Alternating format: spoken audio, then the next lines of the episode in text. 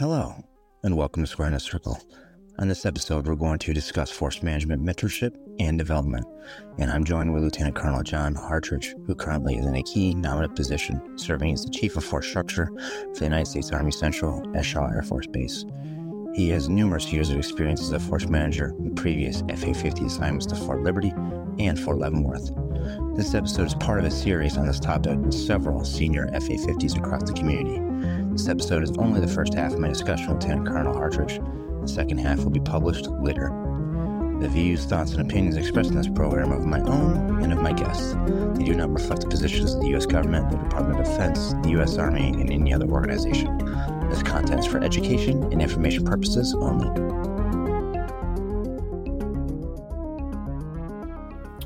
All right, sir. Well, hey, thanks for uh, joining me on this uh, on this episode of, of Square in the Circle. I know uh, you're, you're you're familiar with with the podcast, and I really appreciate your your time and your help in in talking about this subject, which we're going to dive into, which is mentorship and, and development for our force managers, our our FA fifties um, you know, the juniors, um, folks that are like myself, um, that are, you know, in their first assignment, um, about to go and go to another assignment, or they're in the pipeline to go to school and be, you know, actually trained to be a force manager, or for the ones that are, um, you know, on the fence about about V tipping. So I, you know, I really, I really appreciate it on on this on this end, sir, to to talk about, you know, this this this subject. Um, you know, to get into, you know, mentorship and, and, development. And I think for our functional area, you know, we have a pretty good mentorship program. And like me personally, I think, you know, it's, it's, it's, it's good. It's, you know, it's very, it's very well organized and, and developed. Um, and I think it's imperative that everyone has a mentor, but I also think it's imperative that we have different perspectives on this. And so this wasn't, you know, my idea to, to build this series. This was from, uh, fellow peers, um, you know, fellow, um, you know, interested um, force managers, potential force managers that wanted to get different perspectives on the life of, you know, an F- FA50, um, to get some like career development, personal development type, um, you know, feedback. You know, it's good to get it from a mentor, but it's also great to get it from, you know, different perspectives. So this series, we're going to talk to uh, senior senior 50s, um, and and you know get those get those different perspectives. So uh, before I dive into the questions, sir, uh, you know, I will open it up for any any comments on your end. No, Matt, I really appreciate you inviting me onto the show. Um, I've listened to all the episodes thus far. I'm really just taken back by all the effort you put into this, and um, you know, knowing what you've got kind of on the horizon already. I think this has been great, and um, I'm just looking forward to this opportunity. All right, sir. Well, no, again, you know, I really appreciate it, and so I'll just dive right in. So I think you know, question number one is, you know, why even become an FA fifty? And this is kind of loaded. I want to know, sir, why you became an FA fifty. So I became an FA fifty um, because I wanted to change the Army. Uh, I was working at Army Sustainment Command um, about uh, 13 years ago now, and I was uh, working on the lead materiel integrator initiative with uh, FDJ at Army G8. And we were working on the policy for how we would do some of the strategic equipping um, following the CSA's guidance of getting you know, some of the execution out of the Pentagon. Um, and in working on this policy, uh, lots of trips up to DA, and um, in talking with uh, some of the FA 50s that were working there, uh, they kind of told me, hey, you know, the policy that we're writing right now is going to touch the whole Army. Um, and we had talked about my career aspirations, and, you know, he kind of said bluntly, as a brigade commander, you are going to directly influence 4,000 soldiers, uh, which is a absolute, you know, great opportunity. Uh, but what you're doing today as a senior captain you're going to touch the entire million soldier force. Uh, if that interests you, you should look at coming over. And that was the hook that had me pretty instantly the ability to make holistic change to the force. Um, and that's why I, you know, came over. It was an absolutely unique opportunity to do something very different that has really wide and deep ranging impacts and influence to how we build, man, equip, train, sustain, and deploy the force. Yeah, yes, sir. I think you know from for for myself, you know, the reason why I became you know force manager, um, you know, coming out of the career course and then PCS into Fort Bliss, my first assignment in the sustainment brigade, they uh, they tapped me to be the uh, force integration officer, you know, as an as an additional duty. And it was like day one, and uh, I didn't I didn't know what that know what that meant, and the only guidance I got was, hey, go up to uh, division and link in with uh, that, that force manager and so I, I did, and I got you know some guidance um, on on what that what that entailed. Um, but immediately, you know, I, I, started, you know, to really enjoy what that additional duty, you know, required. Um, you know, talking to to PMs, um, talking to SSOs, you know, f- fielding new equipment and modern, you know, helping to modernize, you know, the units in the in the sustainment brigade. You know, I really enjoyed it, and I just kept it in the back of my mind as, you know, once I'm done with command, maybe that's something that would be of interest to me. And, you know, after being an instructor, I was like, you know, I, you know, I, I think it's time to do something, do something different that, you know, really, really interests me. And, you know, that's, you know, and here I am and no regrets doing it. No, so. you know, like I haven't had a single regret making the transition. Um, you know, and like the, the, the true mission that we've really got to kind of undertake is FA 50s have to understand complexity. Um, you know, it's, uh, you know, I'm reading a book on chaos right now, and, you know, we're really at the forefront of understanding um, a nonlinear system and all of the dynamics that go into that.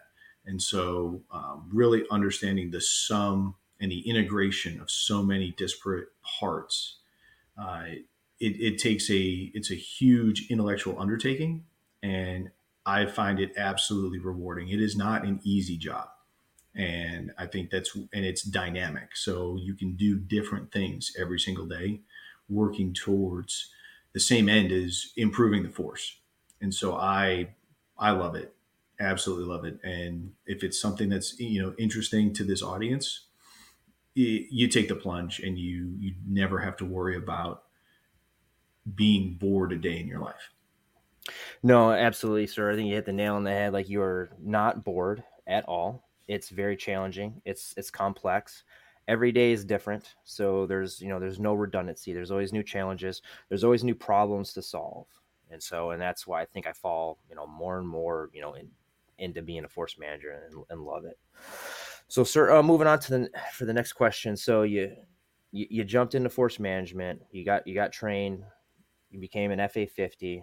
Tell me about your your first assignment. What was that like, and and what were some of the challenges? What did you learn from that first assignment, sir? So my first assignment was at the uh, Concepts and Requirements Directorate at the Mission Command CDID at Fort Leavenworth. Um, it was, and I was assigned as the Theater Army proponent. Um, you know, and here a couple of years later, I'm in one of the theater armies that you know I kind of helped build.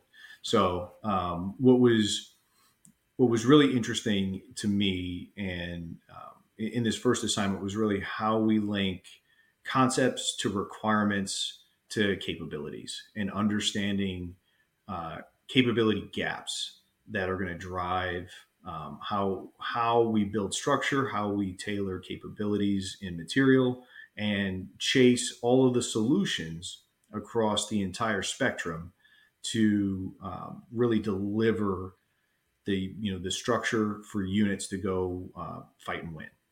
And so the the first challenge is really a challenge I think we continue, you know, the Army continues to, to struggle with is what's the problem we're trying to solve, right? And that's where the the CDID working there was really the first real shot that I got of understanding the problem is 90% of the battle. And so um, when we started looking at um, reducing division corps uh, theater army structure as part of sequestration. It was the problem wasn't we couldn't do something in an operational capability. It was the resourcing shortfalls drove us to make very hard decisions about what capabilities we could keep and where we had to assume risk. So it was understanding that problem. Simultaneously, we started um, having to to kind of deal with what would the future fight kind of look like because this is pre uh, LSCO study, and so as we're in the middle of this, um, the CSA at the time, General Milley, wanted divisions and corps to be very small, very mobile, um, very lethal. So as as small as we can make it. Um, you know, the one of my uh, civilians that I, I worked for, uh, he used to call um, the CSA 350 Milley because he there was some guidance that said he wanted the division headquarters to be 350 soldiers, right? And it was something just completely that that mark on the wall of saying let's make it really small and make it really lean and able to fight and so that was how we started you know trying to attack this um, and it's a you know understanding the problem that we've really kind of get you know get after. Um, and we kind of did that through a lot of things. I had a lot of unique opportunities to look at what the division was supposed to do look at what the theater army was supposed to do and then you know some of the other uh, the other challenges that come being a you know a brand new 50 some of the unique projects like understanding um, tactical power and how we needed to do that. That was just something i never thought about before but getting to participate in some of the tactical power studies and and how we're trying to you know leverage those new technologies. It was really interesting you know at the time in uh, in 2015 so the the challenge is you know you you know that i find kind of looking back is we didn't really understand some of the army decision cycles right like you come up with this great idea and you don't know you know at the time we didn't have the asm and so you didn't have that like consistent weekly venue to go and interject something to the the you know three star community um, and so that was one of those things I, you know, like we just didn't know how to get some of these things. You get it to general to the CAC commander, right? But then how do you keep these good ideas from dying on the vine? That's something, you know, we didn't really understand. Um, I think one of the, the biggest takeaways I found was how do I leverage the other 50 net, like the 50 network to solve problems, to find out what everyone else is doing and really communicate to the organizations right because i i could talk to some of the theater armies at certain echelons but to really hit that network across the you know the divisions the corps the other centers of excellence. Hey what are you guys doing? What are you thinking? How are you doing this? Um, leveraging that network was absolutely critical. And so um, i think that's one of the great benefits of being a very small functional area is you can send an email, a chat to any 50 out there, and they're going to come back and say, hey, here's what I'm doing, or hey, I don't know, but here's who does. And it's, you're, there's, you're never without um, the phone a friend. And it's a immense resource that I've continued to use. And it was one of the lessons you learn pretty quick. Yeah, yes, sir. Just to touch base on, on one of the one of the uh, points you made, you know, on the on the network. I, I think, uh, you know, that's one of the things I really enjoy about our about our community is just that that cohesion and the ability to to to network with everyone. And you know, if you need to phone a friend, you know, there's there's no problem that you know you can't you can't solve you know it, and if you you know if you're struggling with that problem you can always phone a friend and you you know there's some other 50 that's that's kind of been there done that right um, or you know has some idea to shed some light on on how to get there to you know to help solve that problem. Um so the next question sir and this could be you know your time at, leavenworth or maybe your your one of one assignment um or or you know you're in k and b you're, you're csl right now sir. But what has been like your greatest achievement as a force manager? So I think it's there are great achievements that you kind of you have over time, right? Um, because the nature of change and how long change can actually take, um, the things you did at the previous job start to manifest. And so um, I think in in some of my my biggest achievements, um, one of them, I think, is just in my one of time providing vision to my CG. Um, and so uh, at the ESC, um, as the as the one of, I was the force mod officer, but I also served as the G5. So um, kind of unique in um, in the experience that it was understanding the O plan requirements, right? What we were going to do if uh, you know if it's a bench clearing event, right? What are we going to do? And if crisis happened, what are we going to do? Um, on top of hey here's all of the other you know the community from my force from all of the other force managers and all the information we're kind of getting. So it's a, it was a really unique aperture to provide the cg a vision two years in time right? And this is uh, pre-rearm uh, so to really be able to kind of consume gfm demand to consume um, training requirements uh, it was it was really a you know i take a lot of pride in in kind of building that product that he was like i can see where we're going and then work towards end states afterwards right? Like that was that's been very personally rewarding for me. Um, some of the other like really cool things uh, you know some of the fdus that we started you know three four years ago now are finally about to hit in TAA, right, as approved designs. And so knowing that, like, as a 50, you can have a good idea or the hard work that you put into something that might not get over the hump while you're in the seat. If it's, you know, it's, it's not about being right, it's about getting it right. And so you do all the hard work up front, you get it right and even though you can't see it to, to conclusion, something the 50 behind you is going to carry the water, right? If you've done all the hard work to get it right up front. And, you, and sometimes you can't, right? But it's though all that hard work will continue to churn and then seeing the fruits of your your efforts after you're gone, right? That's always super rewarding as well. Yes, sir. So, you know, as a as a force manager, you know, we're involved in you know have an understanding of a lot of a lot of systems a lot of processes a lot of you know complexity um, but you know we're you know we're rated we're senior rated by um, you know former maneuver commanders you know that you know understand you know war fighting uh, you know we're briefing you know um, you know former maneuver commanders you know geos right the combat arms they understand war fighting understand how the army how the army fights but how do you articulate you know force management to make it like make sense to the language that they already that they understand. Well so you know it's all about framing it and contextualizing it to our senior leaders right?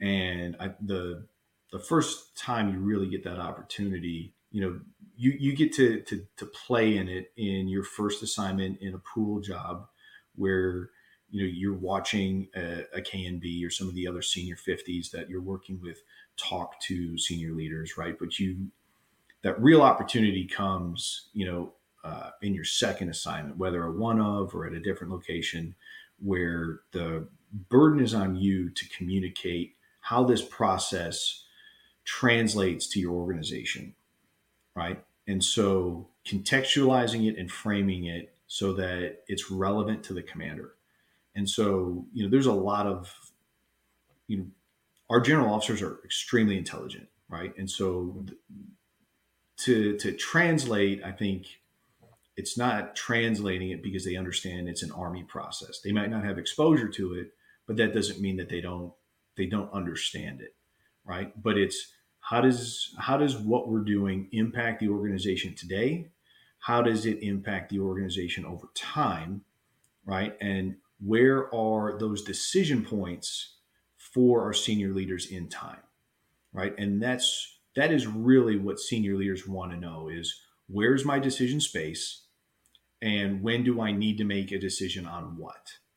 And so if we frame it in that way right like that might you know like we said that might be talking to you know a, a previous logistician who's a general officer a you know an infantry combat arms general officer they want to know what decision do I have to make? when do I have to make it, and what is the information available. And if you can frame it how it matters to the organization in time and space, and then how it benefits the Army, then they will understand. Right. I, I have not had an experience personally where framing it like that, we haven't gotten a decision, or at least it was the understanding. I, I understand what you're asking. I just need time to, to stew on it. Right.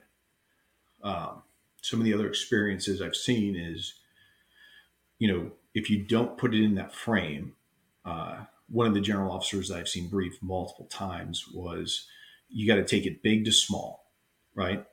You can't say, I need decision on A, right? Because that is reductionism to sort of make this decision on this point at this time, right? And they're too smart to like realize they, they know there are second and third order effects in the analysis that you've put into it.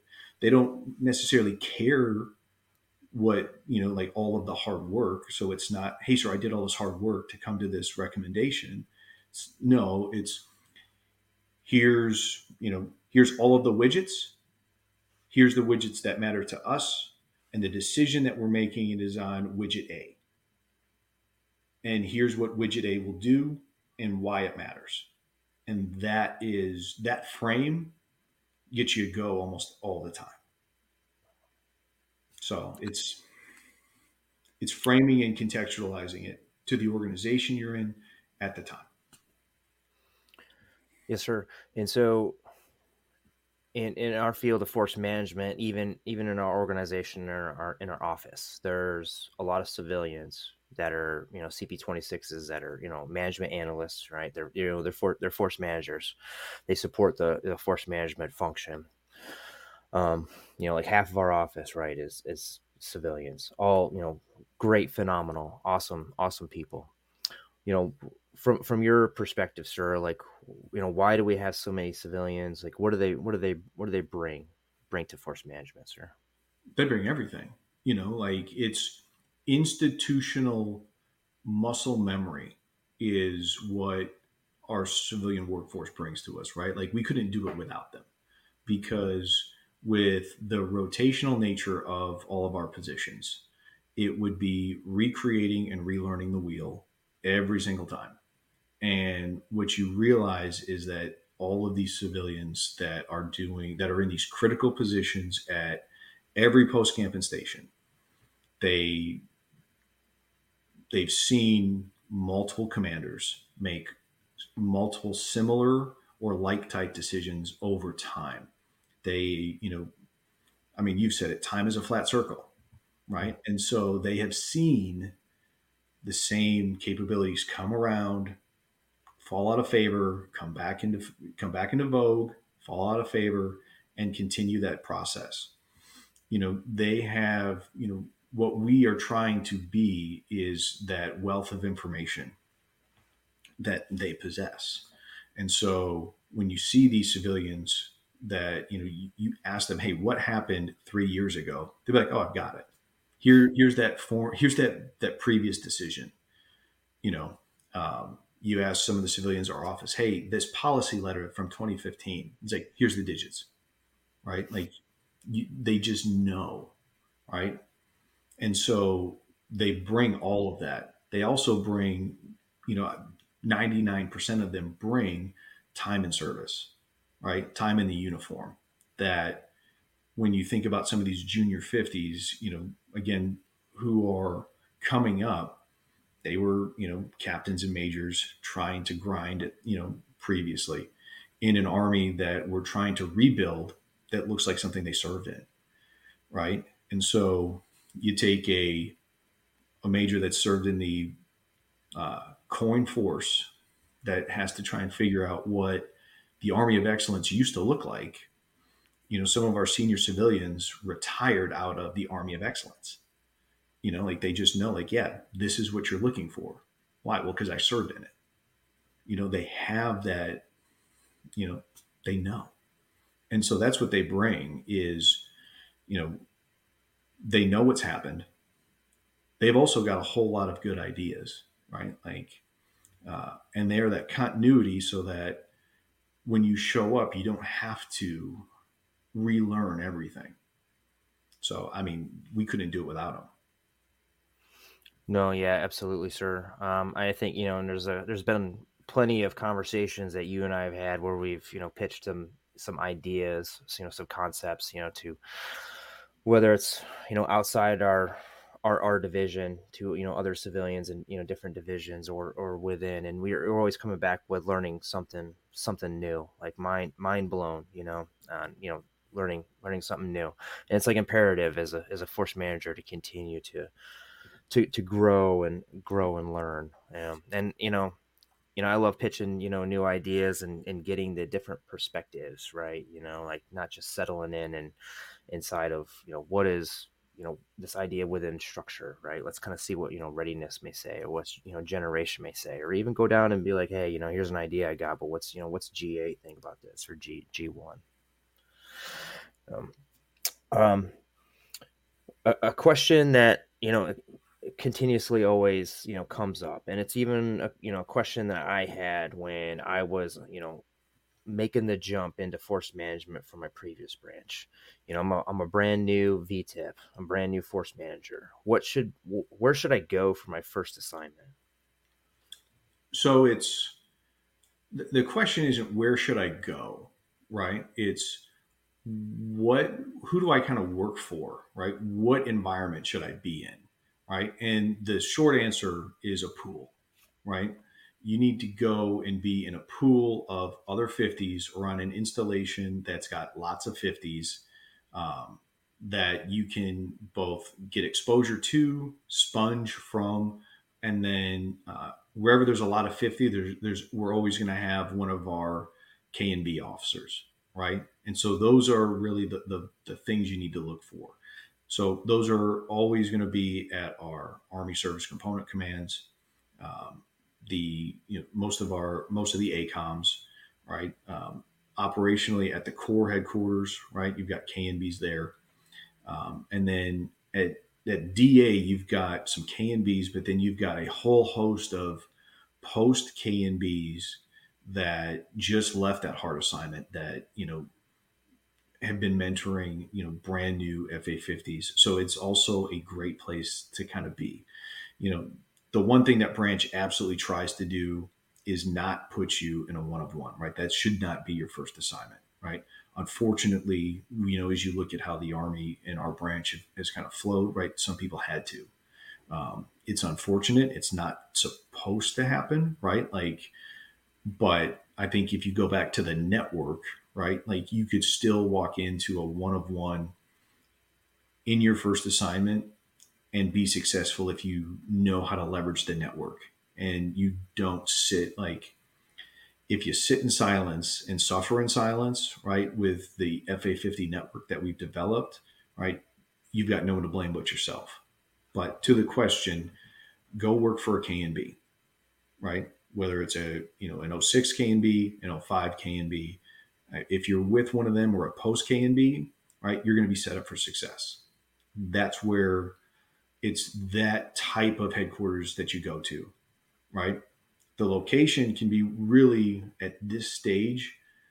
Don't it doesn't matter where, right? You want to go to to Germany, you want to go to Hawaii, you want to go to Fort Liberty, you want to go to Fort Gordon, you want to come to Shaw Air Force Base, right? There are K and Bs at all of them, right? Great places to be, right? You you want to go work in the Pentagon, there are post K and Bs that would you know in some K and Bs today that would love to have you working for them right? Like there's there's not a whole lot you can do wrong in your first assignment. Okay. Yes sir. Um fast forward a little bit. I mean actually you know this question you know applies applies for myself.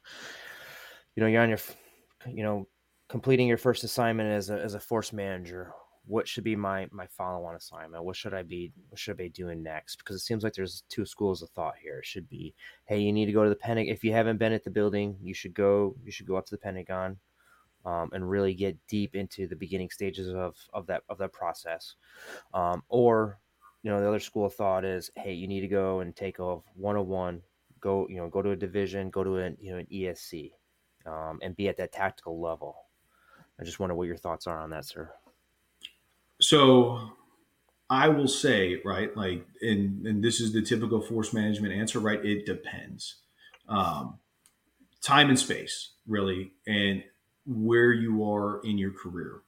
If you come into the branch as a um, senior captain, like I did, and um, you know, in your first assignment, you do the Q course, you do ILE, and you're a brand new major without your master's degree, it's a perfect time to go do that, right? Um, and that's what happened to me. Is the my the branch manager at the time said, "Listen, your two years are up. Go to ACS now. You've got plenty of time to get a whole bunch of evaluations before your next board. Um, it's you're gonna you don't need your master's, but it's highly encouraged, right? So it's one of those that's a perfect opportunity. Um, what I try and prepare all of my 50s for is that next assignment, which it, which I think if it works should be a one of, right? It is where you kind of get that um, foundational experience to drive process for a uh, division or ESC or TSC commander, right?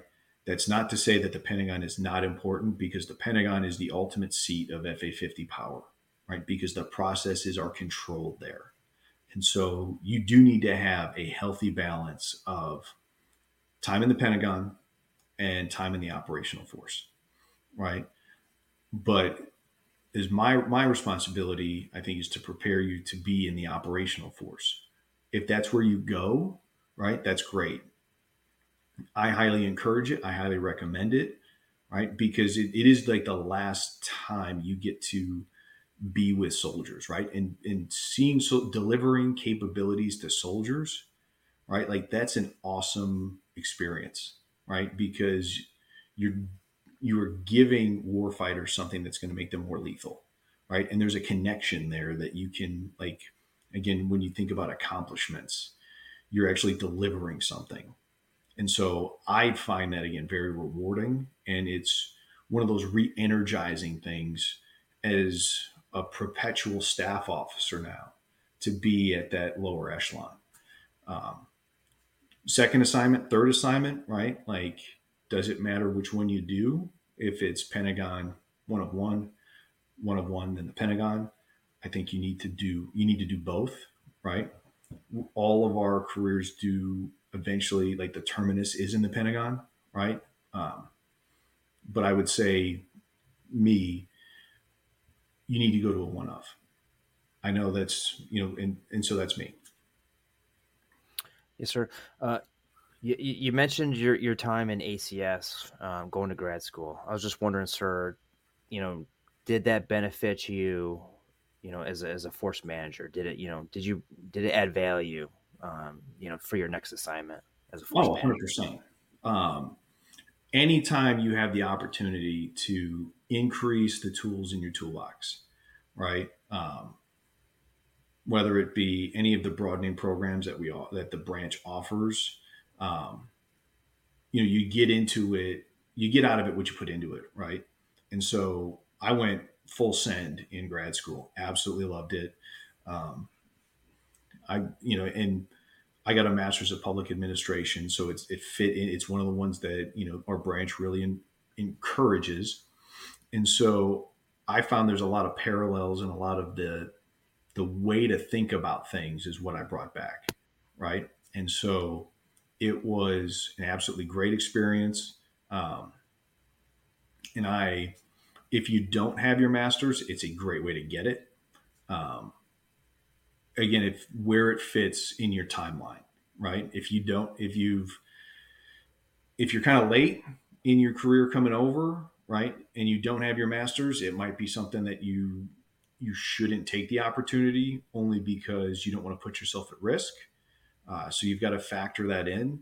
But uh, if you don't have your master's and you have the time before your next board to get some assignments and be still be you know if you're competitive beforehand and you have time so that you're not stressing on the backside highly recommend it it's it's one of those things where I think our branch is always looking to offer people to go, and so it, it's a great opportunity. Um, you know, I would I would also add while I was in grad school, there were four, there were three other officers that I that I was in grad school with, and two of them became 50s coming out of it. So um, I think it's it's one of those you can you meet people that are like, hey, this is it it matches, and they realize that and made the transition while in grad school. All right, thanks for listening. Stay tuned for future episodes, specifically part two of my conversation with Lieutenant Colonel Hartrich, additional episodes on FM mentorship and development, another dive into PPBE and the budget, and a historical visit to the 1973 Yom Kippur War.